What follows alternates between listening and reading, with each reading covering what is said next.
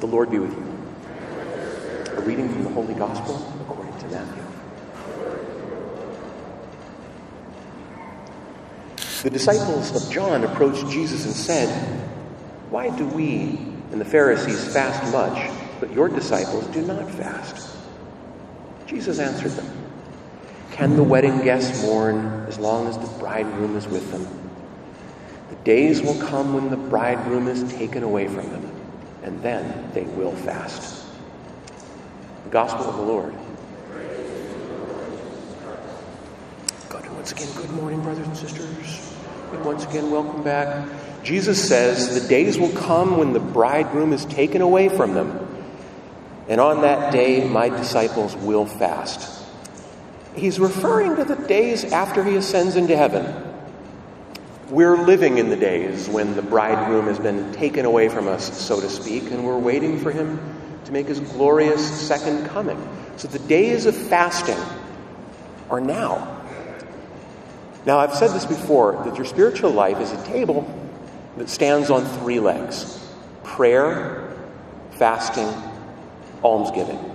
Take one of the three away, the table falls. We're going to have a word about fasting today because not only is it in the readings, but of the three spiritual basics, not only is fasting the least popular, but my goodness, is it ever the least understood? People always ask, why should I fast? Why should I give something up? What good does it do? It's so negative. I want to do positive things instead. Here's something I heard recently that really encapsulates this popular approach to the subject of fasting. It said, This Lent, fast from hurting words and say kind words. Fast from sadness and be filled with gratitude. Fast from anger and be filled with patience. Fast from pessimism and be filled with hope. Sounds great, doesn't it? I mean, that just sounds so nice. You could make several bumper stickers out of that. We all want to be free from sadness and anger, don't we? We all want to be filled with patience and hope. Of course, the operative question is how? And the hard truth is, it doesn't happen by vague wishes, it happens by bodily self denial. Let's understand why. Okay, you are right there where you sit, body and soul, together. Your body has certain physical demands that it makes, and your soul has the power of reason. Now, ideally, your body and your soul should be in perfect harmony. However, thanks to sin, they are not. So your body makes demands. It says, I'm hungry, so you eat.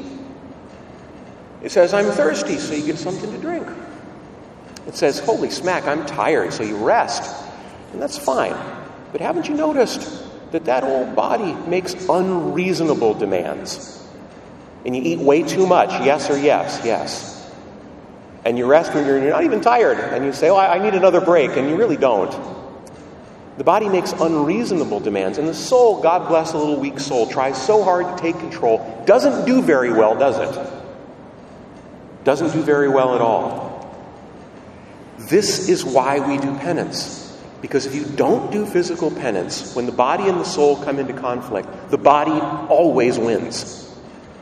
Physical self denial or penance or fasting helps the soul take control once again. It's like training. I mean, picture a basketball team running drills.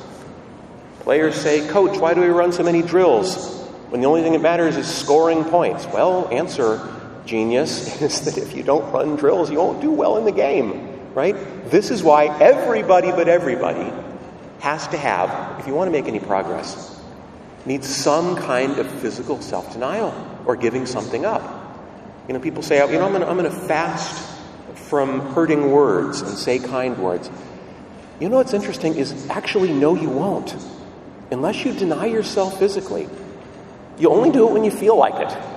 And that won't be very often. But if you really want to fast from hurting words and say kind words, take the practice of giving something up. When I was with the Carthusians, very, very briefly, the Carthusian monks, they had a breakthrough insight that's helped me so much. And I tried to share this with people. Let me share this with you this morning. They say that of all the seven capital sins, gluttony is the gateway. If you're gluttonous, you're going to stumble in all the other sins as well. It's the gateway. If you're gluttonous, you're going to be lustful. If you're gluttonous, you're going to be greedy, and so on and so on. However, if you can take some charge over that gullet and its demands, if you take charge over what you eat, what you drink, you'll find that it has repercussions all throughout your spiritual life. And so you find people that say, you know, I don't want to be so envious. I don't want to be so angry. Would you believe that the gateway to that is having some kind of bodily self denial? Keep this in mind, though, that materially speaking, there's no difference between fasting and dieting. They're the exact same thing. The difference is in what? It's in the motive. That's why it's so important that when you give something up, you remember why you're giving it up.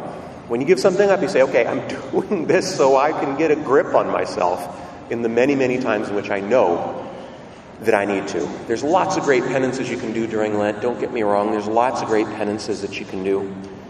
You can be about the penance of being diligent in your tasks instead of being slipshod and distracted. You can be about the penance of getting up at a set time in the morning instead of dawdling, dawdling. You can be about the penance of showing up on time for things instead of strolling in late. It's a penance. But let everybody but everybody have some kind of physical self denial or fasting. It's a part of their Lent. Because Jesus says, when that day comes, my disciples will fast. That day has come, the season is now. Let's make it a great one.